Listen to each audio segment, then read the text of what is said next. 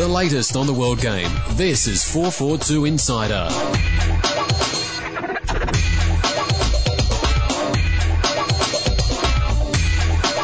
Hello and welcome to this week's 442 Insider podcast. I'm editor Trevor Trahan, filling in for Jacko, who's off on a course, digital media course, and the man who's probably going to have more work next week because of Jacko's new idea, online editor Kevin Ayres. Something to look forward to, isn't it? Yeah, yeah, he'll come back with loads from that, won't he? Whole week away, whole week at school. Um, luckily, there's lots for us to talk about in this week's podcast because there's all sorts going on. Um, first section, we'll, we'll look at the Socceroos last night mm, and round one of the A League. Um, in section two, we'll talk about our new German friend, Holger. Who? yes, Holger Who. Um, section three, we'll go through some news, and then section four, we will incorrectly predict some A League results and start look at the opening weekend of the Premiership. Um, let's start with the Socceroos last night, Kev. Um, what were your overall impressions of how we fared? Well, it was a pretty uh, uninspiring performance, really, to be honest. But you know, it always was going to be a waste of a friendly for us. This was a match for Slovenia's benefit rather than our benefit. Uh, without the, the new coach in place, it was just a case of uh, blowing away some cobwebs for some of the young guys, get them back into the fold, uh, putting them back in green and gold, and hoping that they remember that they've got a future possibly with us. But none of them really stepped up to the marks. I mean, uh, Rukovic uh, and Carney were probably the two best players in the field, and uh, even they were taking the whole game at a gentle jog for the most part. Uh, on the downside, there was just it was just uninspiring performance. Lucas Neill is once again just uh, demanding attention from the referee rather than actually making any tackles, uh, and looked slowing up his age. Um, Yeah, I mean, I was going to ask about Lucas. Where do we stand with him? Because uh, what's he, 31? So he's not like he's, you know, mega old. He could. I mean, he, he could make it to the World Cup at a Potentially, push, at a push. But I mean, Craig Moore showed the dangers of taking somebody that age to Yep. the World Cup. Uh, It's not like Lucas Neill's going to get any slower, though, is it? I think he's he's pretty much maxed out on the slowness, so he's going to have to adapt his game for that anyway.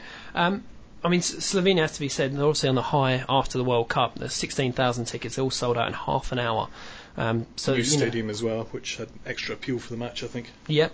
Um, you know, so, so good for those guys. But what about Holger in the stands? What you know, what would he have been thinking about that performance? Well, you know, there's a lot to work with, and he's a, an experienced uh, youth coach uh, with Germany uh, back in the, the 80s, I think. Um, so I th- think the important thing to remember is is a transitional uh, phase for the Socceroos. Uh, we are going from the, the so-called golden generation to rebuilding, consolidating, and uh, bringing in a, a new next golden generation. So at the moment, it's a pretty hideous sight, and I think we're probably going to see ourselves slide down the rankings for the next year, maybe two, uh, as a result. But you know, we, are going to get new faces in. We're going to uh, try new things. Uh, there is a lot of material there to work with, uh, which is the good thing. Uh, it's obviously not at the level that we were at 2006. though. Sure. Um, I'm interested in your views on uh, Djite because he's a bit of an enigma, isn't he, for the Socceroos? And, and ever since he's left Adelaide, really. I have, I have You this pers- personally. I have this theory that he only works with Nathan Burns.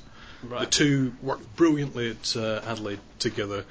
If one of them was injured at Adelaide, the partnership didn't seem to work Yep. in my memory.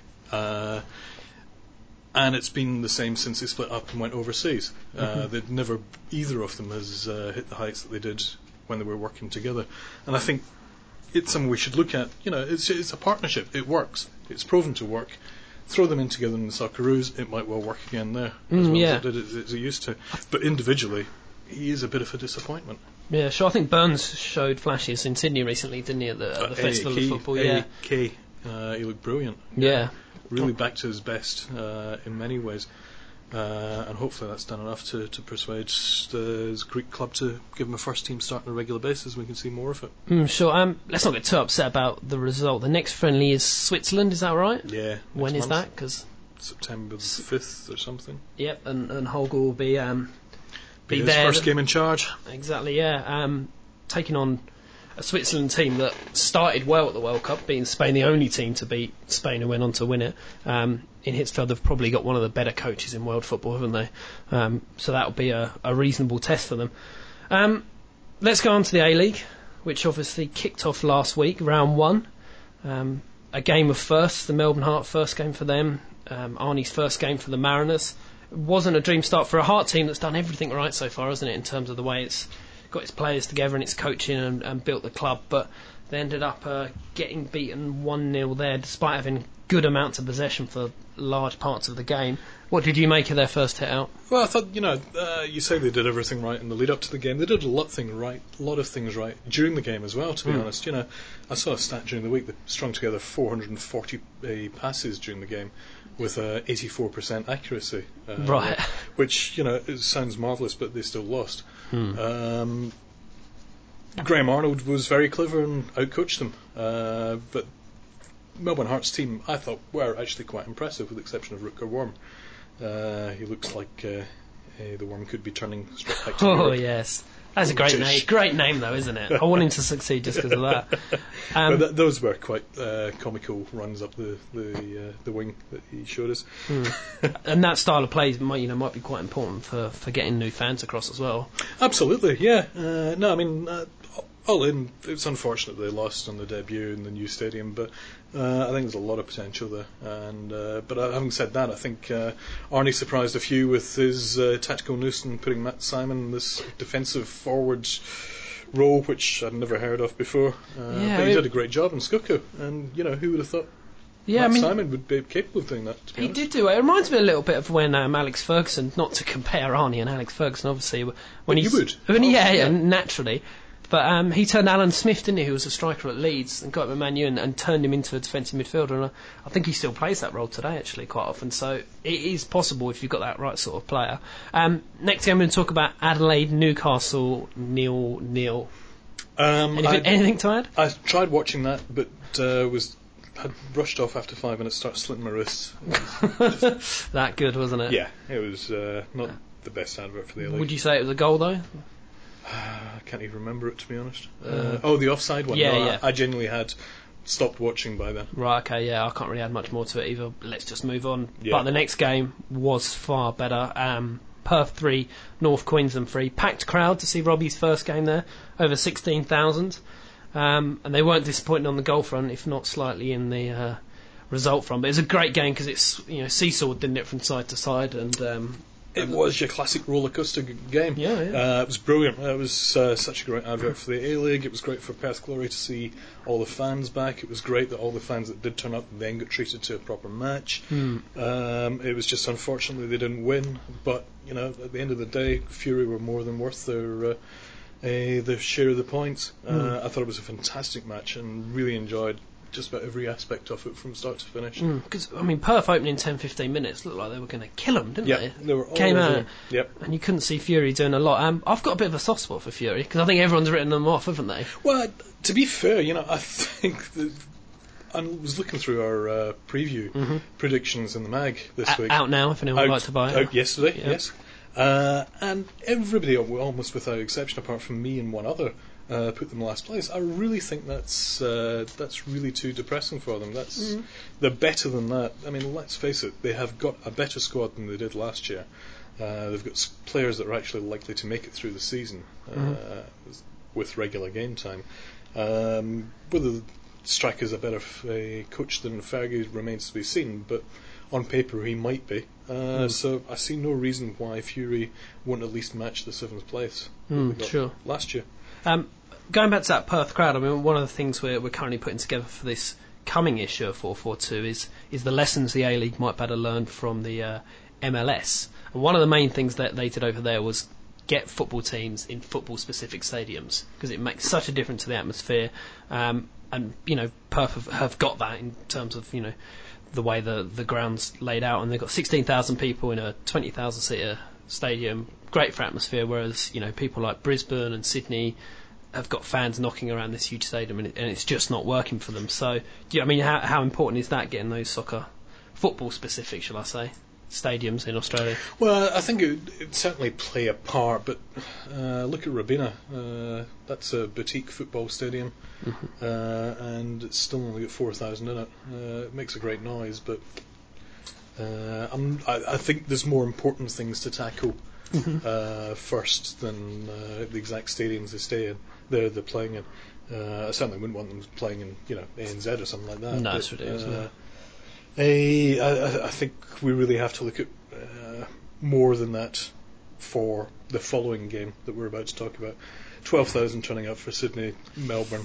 Yeah, let, let's talk about that. And it was a cracking game as well. It was wasn't an absolute belcher again, yeah. Um, another 3 3. You don't get many of them in a row. Yeah. Um, seven mad minutes from Sydney, who were cruising at two up against a Melbourne team that didn't really have any strikers, and then managed to score. Um, well, I mean, I wouldn't say they were necessarily cruising. I think, you know, Melbourne always looked dangerous. Yeah, they played better extent, but they, they also looked impotent uh, out the front. Uh, so it it didn't look like they were necessarily going to score. Hmm. But Melbourne were controlling a lot of the game. Um, but Sydney, uh, yeah, just went to sleep. Uh, conceded those uh, three goals in 15 minutes or something, and uh, then had to fight their way back into the match. sure. Uh, but Matthew Dugandzic was just spectacular. What a player he had! What a game he had! yeah. Um, hopefully, he can keep that up in future games, and this doesn't go to his head. But uh, I really thought he was such an eye that was such an eye-catching performance. Yeah, sure. One thing I thought about Sydney was, um, you know, in a lot of pre-season they've been playing Keller and Rowe in the middle, you know, Coastal over on the right, and Fox, who played well against Rangers, I think it was Hayden Fox, um, obviously done enough to earn himself a place. But I always feel about Keller and Fox is that they're quite similar centre backs, as in experience but quite slow, really good in the air. Do you think those two got caught out a little bit? I think Sydney again. This there's always some part of Sydney's uh, makeup every season that seems to be the weak, the Achilles heel, and it's the defence definitely this year. Uh, I think the biggest problem for Sydney though in that game was uh, just getting constantly caught out Yeah. on that wing. Uh, and I didn't really understand Lavicka's uh, substitution later on when he took off Jameson and left Bjorn on, out of uh, shoved Jameson back into Yeah, who hadn't had a great game. For he hadn't had a great game, but he certainly had a better game than Björn Yeah. had. Uh, so yeah, I would have uh, kept Danning on. I would have brought Danning on in place for Björn um, and given that a shot because it just wasn't working with Björn at all. Uh, but yeah, Keller and Fox, they can be a bit uh, glacial in their movements. Yes. Yeah. Uh, I, I don't really know where they're going to go with that. They, they need a new striker uh, as backup. They're already stretched this weekend. Bridge out, yeah. It's only the second round. Mm. Uh, so I'm not sure how much room they've got left to uh, also get a decent defender in as well. I'm sure. Um, the final game of uh, round one was better than its scoreline suggests, I think. Um, Gold Coast nil, Brisbane nil, but two debutant keepers having cracking games there, wasn't it? Yeah, it was. Uh, I really enjoyed the game. Um, it was one of those classic nil nils, but still a thoroughly enjoyable Yep. game. Um, Brisbane Roar come on leaps and bounds. Uh, six new starters in that team from yeah, last season, I think. Uh, completely different lineup, pretty much. And yeah, they they look much better than I would have given Ange credit for uh, last season. Uh, Gold Coast United still haven't hit the the straps and messing about with where Smeltz plays. I think was part of Mad, Mad Miron's downfall again. He only scored. He was only the Golden Boot winner. So what do you do this season? Yeah, move him. No, that doesn't make sense. yeah, exactly. We need Mad Miron, though, don't we? We do absolutely. He's uh, one of the most entertaining things about the A League. yeah. I doubt. Um, great stuff. That's all we've got for section one. Um, section two is going to be a Holger Who special where we uh, uh, voice our opinions on the new guy in the Socceroos hot seat. The new issue of 442 is on sale now. Relive all the best moments in the South African World Cup with our 30 page review, including expert analysis into the Socceroos performances. We predict the impact that man called Mourinho will have at Real Madrid. Go behind the scenes with A League new boys Melbourne Heart and go one on one with outspoken former Socceroos keeper Zeljko Kalac. If it's in the game, it's in 442. On sale now. The latest on the world game. This is 442 Insider.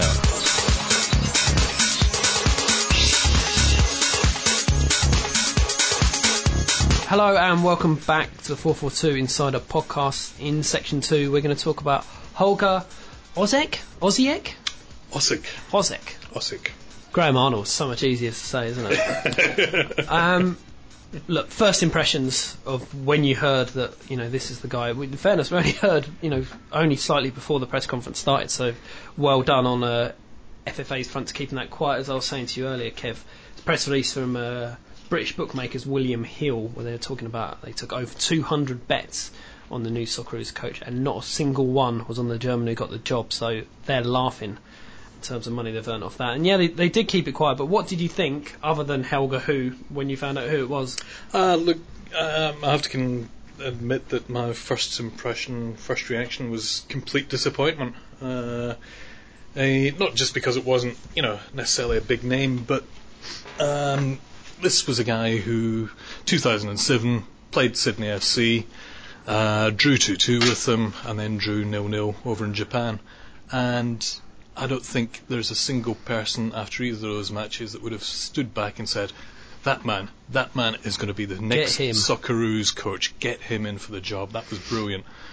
Um, to be fair, you know, Branko Culina uh, came out overnight and said that uh, he had outcoached him. Uh, that Helga, Holger had uh, outcoached him. Yep. But at the end of the day, Holger had a you know unlimited budget for the Urawa Reds, uh, whereas Branko was newly in the job, uh, few, quite a few injuries and a salary cap.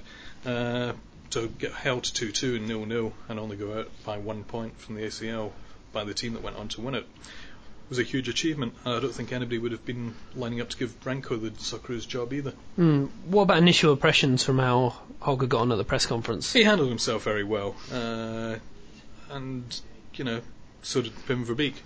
Uh, in his first press conference too, It was Pim Who then, wasn't it? As it well, was a lot of people. to to a certain extent. Uh, but yeah, I, I just should we really be looking at the ex-manager, ex-coach of Canada for the Socceroos?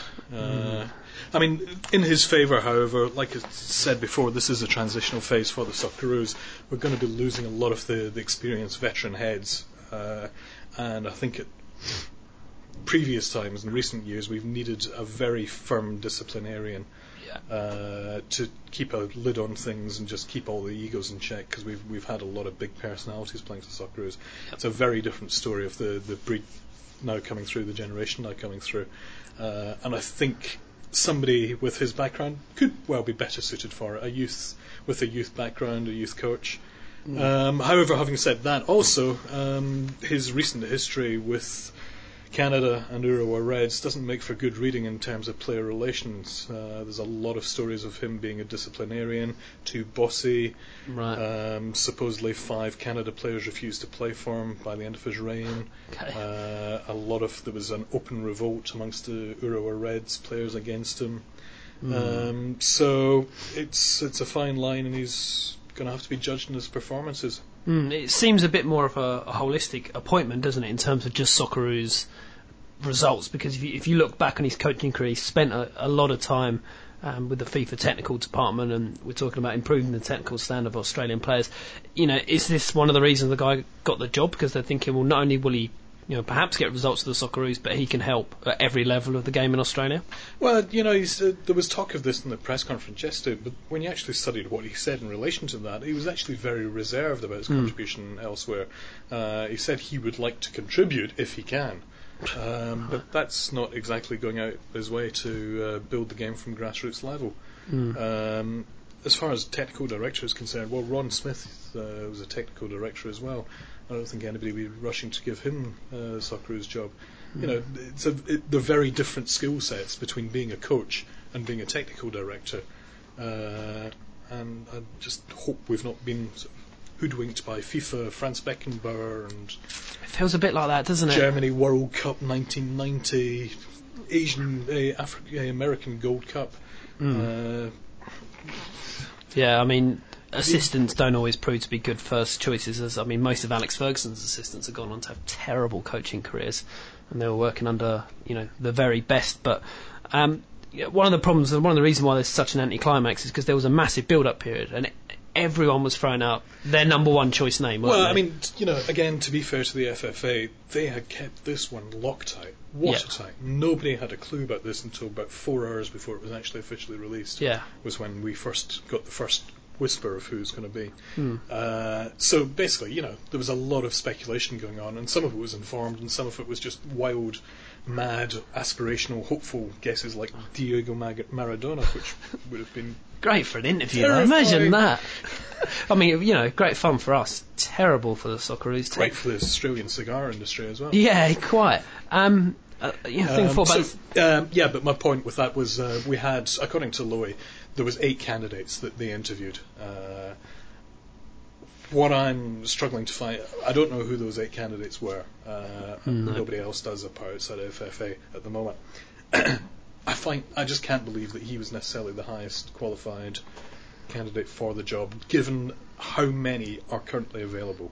In the hmm. wake of a World Cup, there's a lot of candidates out there, a lot of people looking for jobs, not necessarily money driven, and we weren't that short for budget. I think you know this guy is apparently on two million a year, same Yeah. as Verbeek. But I think we we talked about it at one stage. We were looking at about six million, offering up to six million a year for the right candidate. That buys a lot of experience. Yeah, I mean, yeah, in terms of selling Australia as a country and you know the budget they had, we should have been able to attract someone better. I mean, Jack had a few meetings at the FFA, and, and I was saying, oh, keep an eye out for you know the coach. We might get exclusive on it, but this guy could have walked past him and he wouldn't have known. There's no way we were ever going to find out. You talk about rubbing shoulders. They're saying that you know the first contact was made in South Africa, and you just kind of get this feeling that you know Lowy and what have you were in South Africa and rubbing shoulders with Beckenbauer and World Cup legends, and this guy's got recommended, and they're sort of you know swallowed the recommendation whole and got this guy. And especially he spent a lot of his time working at FIFA. I mean, um, four years over two separate spells, um, either side of his Urawa Red Diamonds job.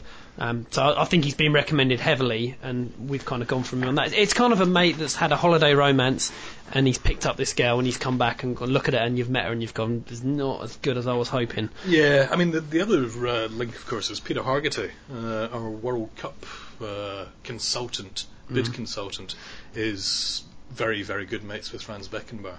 Very, very good mates with Franz Beckenbauer, uh, and I wonder how what part he played in this appointment too. Uh, he could well have been the uh, the matchmaker. Mm, if I could put a positive spin on it, um, looking back on, on what he's done, you know, time as assistant under Beckenbauer when winning the World Cup, and you know he did win the CONCACAF Gold Cup, no less, with Canada, and he did win the Asian Which I, never knew existed. Certainly the gold. I didn't know it was called the Gold Cup. Like Holger, I never knew he existed. um, and he won the Asian Champions League at Urawa Red. So it, it's not an absolutely disastrous CV. You know what in what he's done previously. Do you think that is a positive for the Socceroos that he could really bring? Well, I mean, you know, continental winning experience, good. Um, Asian experience, good.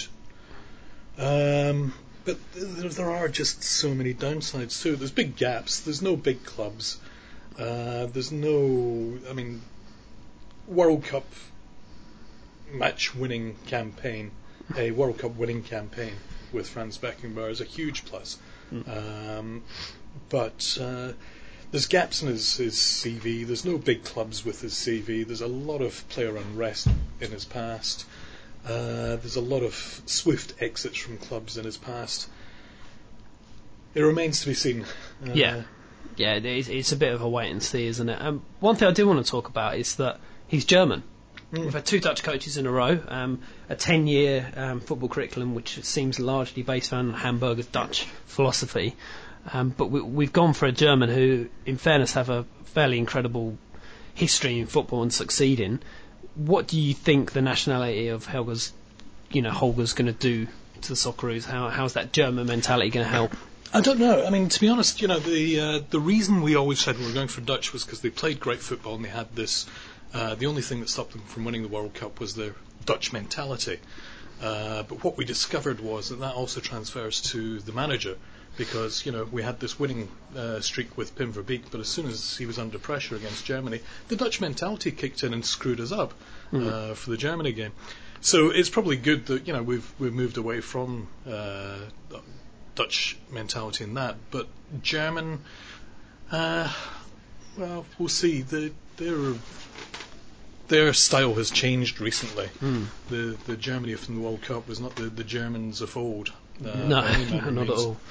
Uh, so I, I don't think the nationalities plays terribly is an terribly important part, uh, especially with the, the senior uh, squad, because the the whole Dutch mentality thing is very much aimed at grassroots and bringing it up.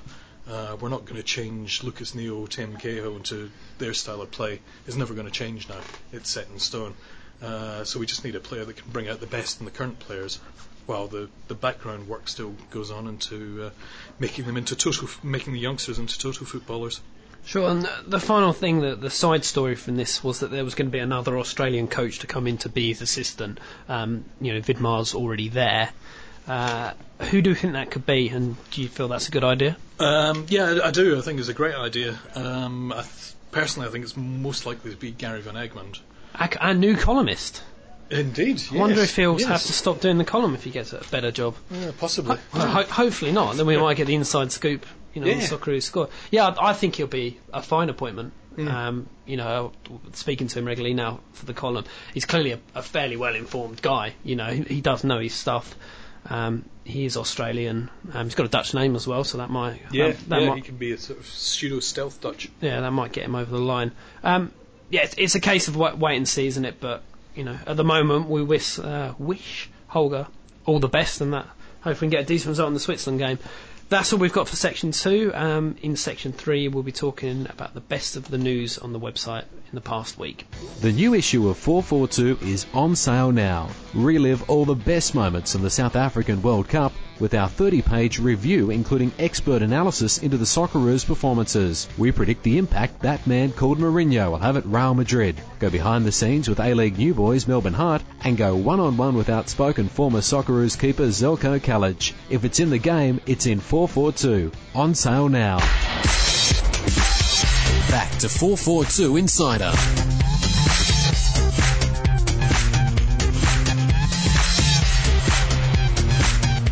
Hello and welcome back to section three of the 442 Insider podcast, and we'll chat some news now. Um, starting with some striker searching from a couple of A League teams. First up, Gold Coast, going for Nuno Gomes, which is um, a big name Portuguese player, to be fair. Um, they've been linked with Robert Pires in the past, the Gold Coast. Um, they're still keen, it seems, to fill that, that second international marquee spot, if you like. What do you make of the, the Gomes chase? What are their chances? I think it's uh, be a phenomenal uh, asset to to Gold Coast and the A League if he comes. Um, I'm not quite sure what the situation is with it because the, he's still got a year running on his contract, as far as I understand. Uh, so there might be a transfer fee involved, which you know makes it a very expensive proposition for Gold Coast because they're unlikely to get any money back on it at the end of the, the deal because he'll probably be retiring, uh, you would think. Um, but you know, phenomenal striker. Uh, uh, the interesting question I think it really throws up is uh, where does that leave Shane Smeltz? Are they expecting Smeltz to go by the end of the the transfer window that they're looking for such a big name striker?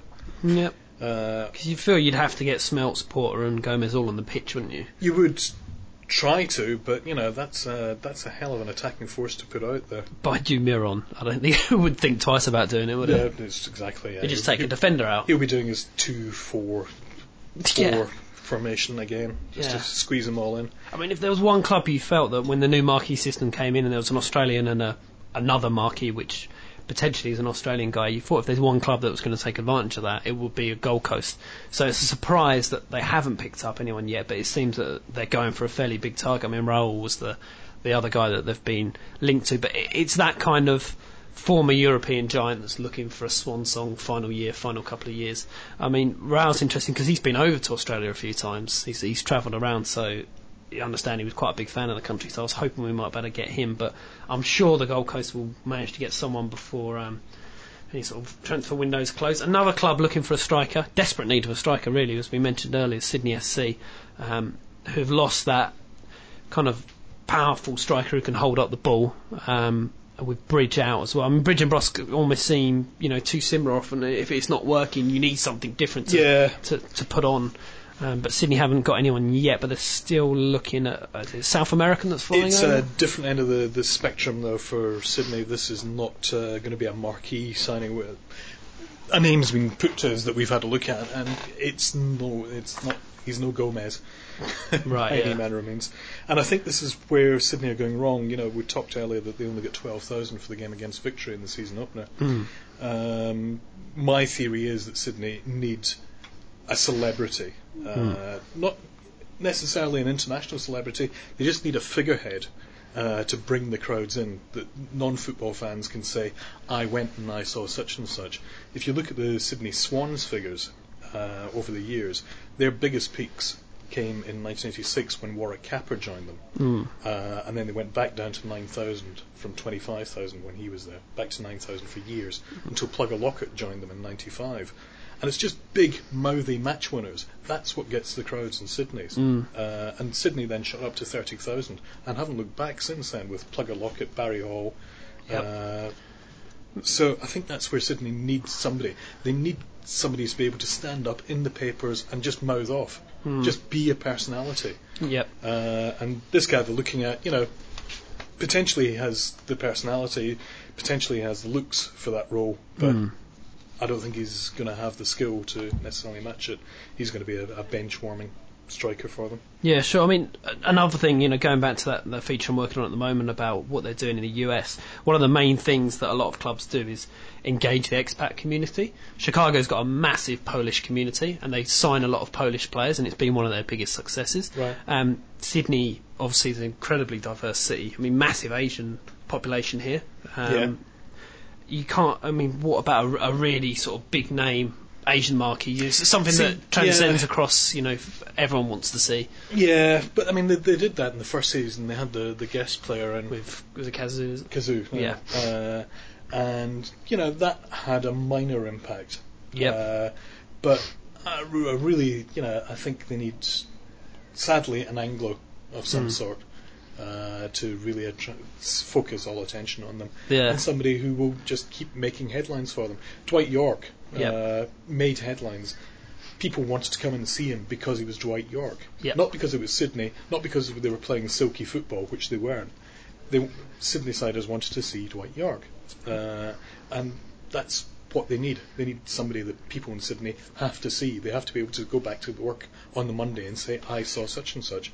Yeah, completely. And uh, you know, it, it's proven with crowd figures in Australia over the years that when there are those big names out, people are interested. You Yeah. know, there is that market there for, for people to go and watch it, but they're, Yeah. they're they're not really exploiting it. But the noises coming out of Sydney is that, like you say, this striker's not going to be a big name, is it? It's just No. going to be a squad member No, to I mean, in. you know, the, they're looking at the improving the quality of the football, which is great, absolutely vital thing for the football fans. But if they want to expand their market, they want to bring in uh, new people. They have to look beyond the football as well. They have to look at celebrity. They really have to start making stars of their players Sure. Um, and not dandruff ads. that was bizarre, wasn't it? The the head and shoulders John Aloisi thing. He was on the bottle, but it didn't actually say John Aloisi anywhere on it. It it was no, no. It was, it, it was just like they've got a model. And I was like, that model looks just like John Aloisi. Um, next story, continuing a bit of a MLS theme, was uh, Harry potentially going out there. Uh, Kansas City Wizards. How do you think he would have fared out there if that had happened? Oh, I think he, I think it would have been uh, huge. Actually, I mean, he is uh, Harry Kewell is Australia's David Beckham after all. So uh, you know, I think uh, he could have. I'm sure Bernie Mandic, uh, PR machine, would have rolled into action and really built him up to be big out there. Uh, I think he would have uh, created a huge final payday for himself uh, in the role over there as a, a big celebrity player, and he's got, still got a huge amount of skill to give and offer. Yeah.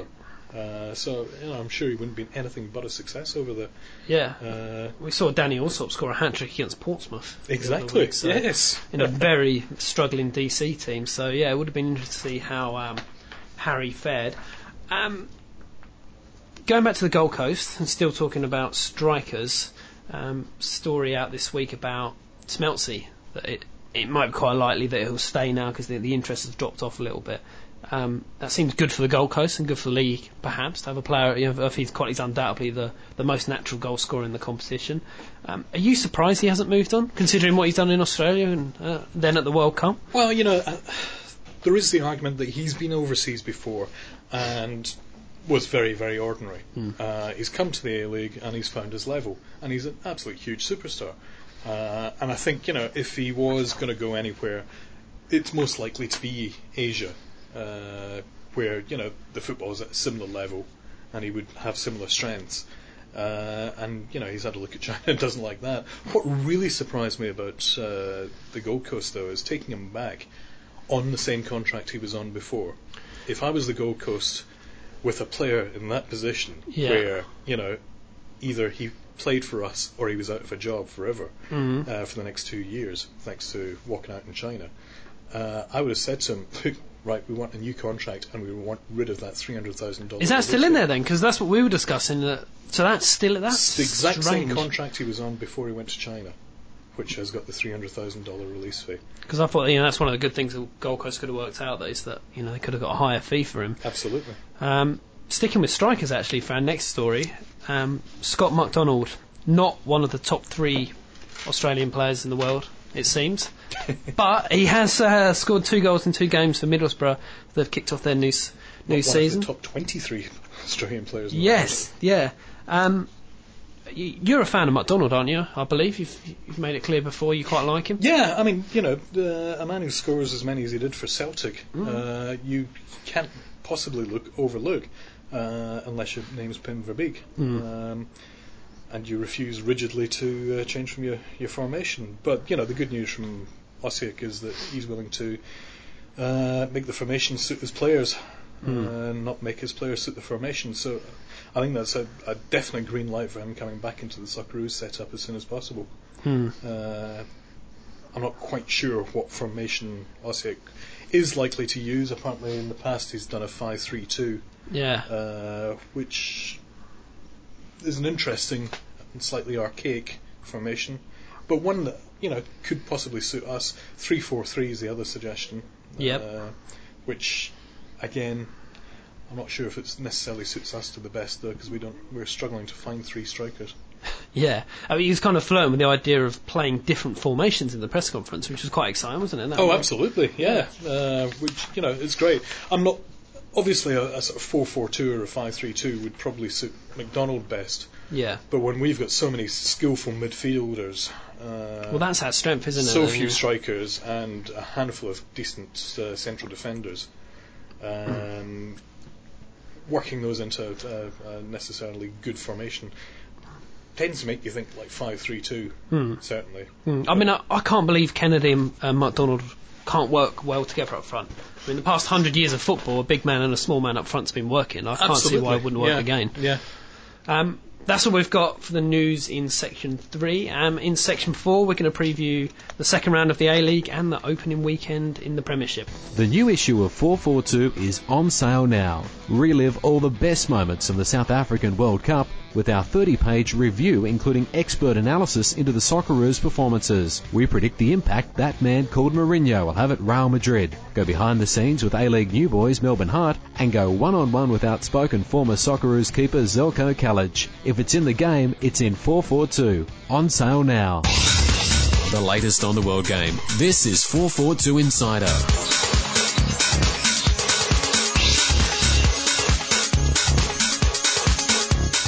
Welcome back to the 442 Insider podcast. We're into the final section, section four, where we're going to preview round two of the A League and the opening weekend of the Premiership. But let's kick off with the A League. Um, first game up this week Wellington Phoenix versus Gold Coast United. Wellington had a bye last week and we'll be dying to get back into that one with uh, World Cup fever still brewing over there. Be quite a, an interesting game with what you could say is a, one of the league's better roster of players in town. Um, how do you see that one panning out? Oh, it's an interesting one, isn't it? Because uh, Phoenix, of course, haven't been beaten at home for almost two years now, Yeah, uh, which is just an astonishing record, including Boca Juniors. mm. Uh, Gold Coast United are making life very difficult for themselves. They're only flying in late tonight, uh, arriving after midnight in Wellington okay. uh, for a game, you know, a few hours later. Um, so yeah, they're not necessarily going to be in the best shape, but that's what happens when you give up the private jets. You have to fly commercial scheduled airlines. That was one of their biggest sales as well, wasn't it, when they I know. launched that they were, Yeah, you know, they had their own pilot that was sitting in the office ready to go all the time. GFC. Yeah. Didn't I thought you got even richer during the GFC, Palmer? Shh, shh. Is that about the man. the only person that did. Um, But second, Wellington Phoenix uh, well up for this. You know they're raring to get into this season now, and uh, start off with a home tie. It's going to be interesting to see what the crowd is here as well because uh, they were pulling in such fabulous number in the finals uh, series. Mm, yeah. Uh, be and with the World Cup success of the Old Whites, yep. or just not lack of defeat for the Old Whites, Yep. uh, be interesting to see what the uh, numbers turn out as. Sure. Um, I think I'll tip the Phoenix to get the better of the Gold Coast there. Do you see the, the result going? Um, I'm, I'm inclined certainly to go with either Phoenix or a draw. I think it probably a draw. Sure. Okay. Um, second game up will be Newcastle Jets versus Melbourne Heart. Now Melbourne Heart will be keen to get their season going as they're, they're rooted to the bottom, if, if not slightly harsh considering all the rest of the games were draws last week. But it's not a particularly easy game to go away to a, a relatively well organised Jets team. Yeah, I mean uh, Ben Kennedy uh, raised his game pretty well uh, last weekend. It's the new hairstyle, makes all the difference. Uh, but Melbourne Heart will be trying to prove a point. Skoko especially be trying to prove a point because he, was, wasn't uh, fit, wasn't he? utterly emasculated uh, last weekend. So, but I think again that's probably going to head for a draw. Mm, yeah, th- I think I'd probably agree with that. I mean, Jets, an- another one of those teams that have a, a reasonable manager and, and reasonable playing squad that but were written off at the beginning of the season. They were 26 to 1 to win the A League, so so well out. Can you see them doing better than what many people think? Oh yeah, with that. Well, it, it depends, to be honest. Uh, I mean, I th- think the Jets have as good a squad of outfield players as any of the clubs. Yep. Uh, literally, uh, I think they've got depth, they've got talent, uh, and they've got a great manager. I really, really like Branko. Always have. Yep. Um, but what a problem I do see with them is uh, between the sticks. I, I just don't think Ben Kennedy uh, is up to it. Uh, I don't think Paul Henderson's up to it. Uh, I hope Neil Young comes back quickly, and I hope he is as good as uh, he was before Smeltz put him in intensive care. If he is, they stand a really, really good chance of uh, being up there, top three, top four. Yeah, and it has to be said, the A League's got a spread of, of decent keepers. You know, most teams have got- have got an all right. I would say that Newcastle Jets and Central Coast Mariners have the four worst keepers in the uh, A League, and I think the rest of them are all very, very good. Yeah. And I think there's a huge gulf between those two teams and the rest. And in a league where the margins are so fine, I think that's going to be pivotal in their seasons. Mm. Um, third game of the round, uh, a team that a lot of people have tipped to finish bottom, hosting a team that a lot of people have tipped to finish top, North Queensland Fury versus Sydney. Um, do you think that it's going to be that one-sided, or did Fury show enough last week that they're going to be a match here? Oh, I think anybody that uh, thinks Fury are going to be walkovers are deeply misguided. Uh, Yep. I think this will be a very tight match, and I can actually see Fury uh, getting past them. To be honest, they've got youth, energy, uh, and Sydney have you know bridges out, bridge out, and defensive issues at the moment, which they need to work on. Uh, it could be again another quite tight match, but I, I can actually see Fury getting past them. Yeah, yeah. Uh, it's possibly still early in the season for them to really use their strengths to their benefit. Uh, on- once it starts heating up in the middle of summer, then f- uh, my money would actually be on Fury over Sydney at the moment. Mm, I, I can see that one being an, another draw, but I don't think either team would be particularly disappointed at that considering the build-up. Um, on to game four, Melbourne Victory versus Perth Glory. I mean, that's a cracker, isn't it? Two Yes, teams that a lot of people are fancying to win it. Um, Melbourne's first home game, Perth's first away game, then struggled on the road last season, Perth. Um, will they get a better result in victory this time? Well, I mean, Perth certainly have the squad in place to uh, to get the result uh, this weekend. Victory still without the replacement striker. Uh, we've been bombarded with emails and Twitter requests from Victory fans saying, "Do you know about this press conference at two o'clock on Wednesday afternoon where we're unveiling a new striker?" No,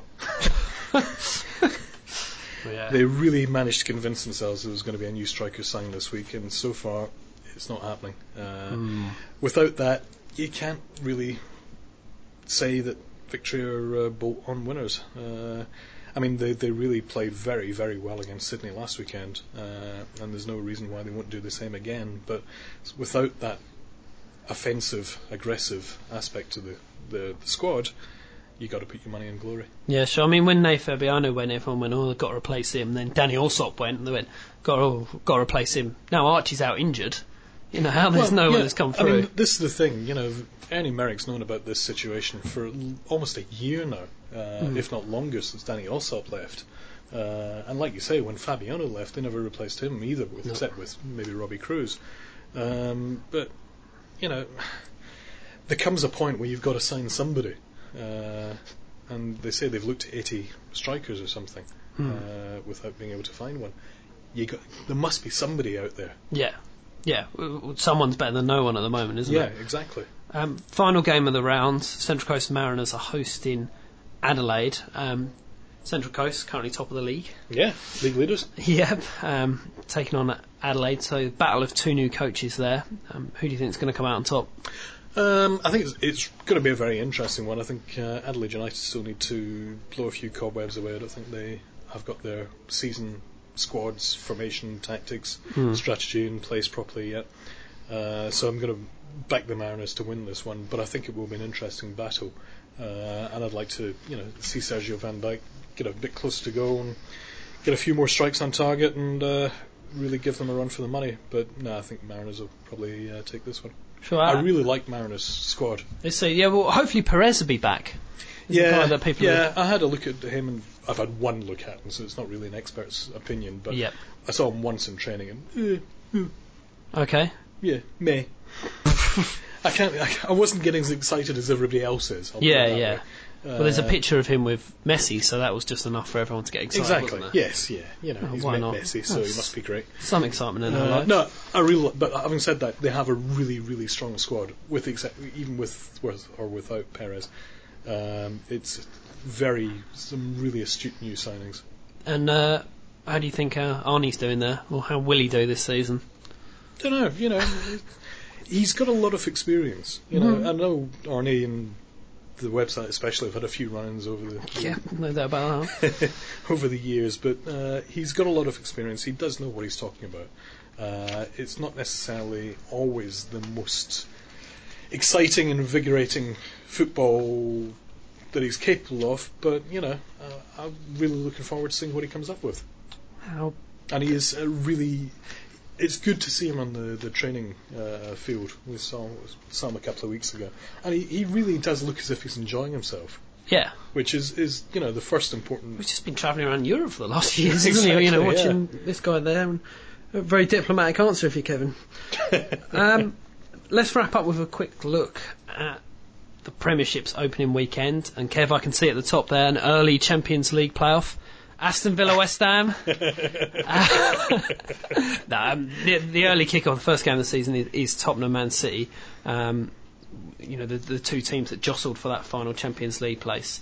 Um, an interesting piece of scheduling there to see City go um, Yeah. away to Tottenham on the first, because I believe it's more random in the UK than it is in the A League, where they basically email it around and everyone just picks when they want to play each other. I think there is a little bit of uh, manipulation goes on. I think so. Looking at the- those you know, fixtures, not necessarily by the clubs, but certainly FA, uh, Hmm. Lancaster Group, they they do just tweak things to make it a little more interesting some weekends. So you have derby weekends and stuff. I But think so. Um, City, I mean, Tottenham have been City is a yeah. hell of an opening scale. I know. I mean, that's you know, City have been the story of the off season. You know, outside of the World Cup, haven't they?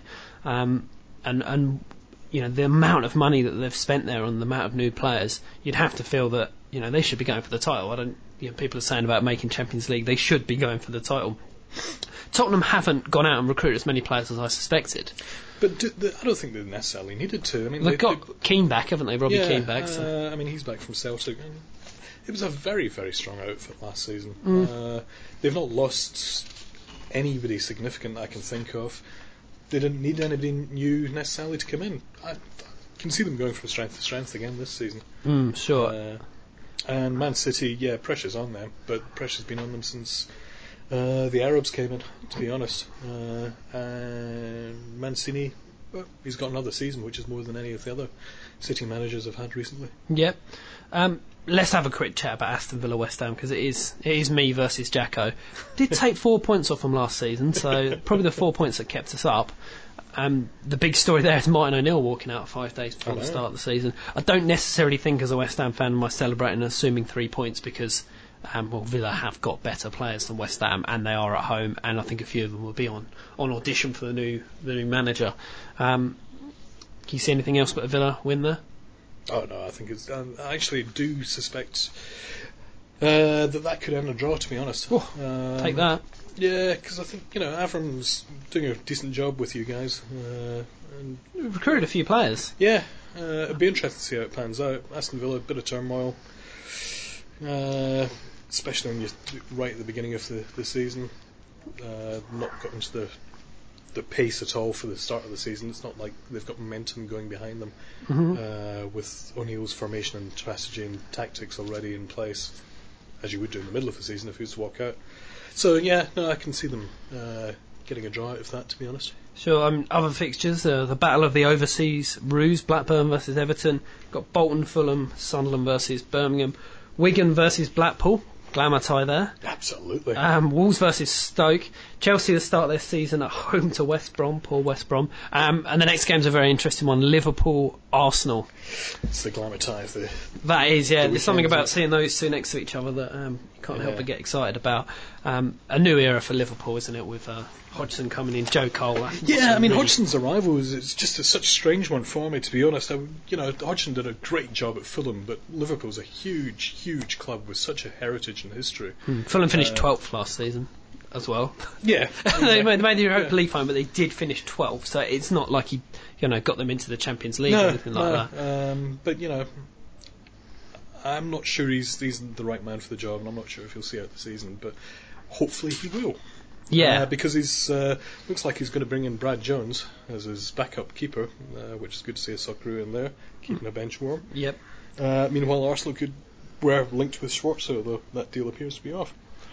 Mm, that's a shame, isn't it? Both for Schwarzer and for us over here. It would have been nice to see him go, you know, to, to one of the bigger teams for the last. Yeah, it would have been, to be honest. Uh, you know, I think, uh, and I think it, it would have been good for Arsenal as well because Schwarzer is pretty much at the top of his game. Hmm. Uh, not necessarily so much last season, season before, spectacular season. Yeah, Uh, and- and and for- last season was a very, very good season, nevertheless. And from Fu- Fulham's point of view, you know, new manager in there, Mark Hughes, and they're not going to make a lot of money off a player that they're not going to be able to replace. Oh yeah, So there's a no-brainer to sell. yeah, uh, and yeah, he's 37, 38. If they're offering two million, take it both hands, run away. Yeah, sure.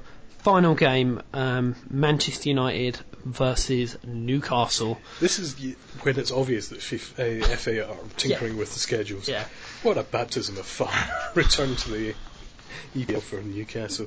they haven't really Um, signed many more players though, Newcastle, have they? No, Everyone well- seems to think they'll definitely stay up, but it might be a long season for them.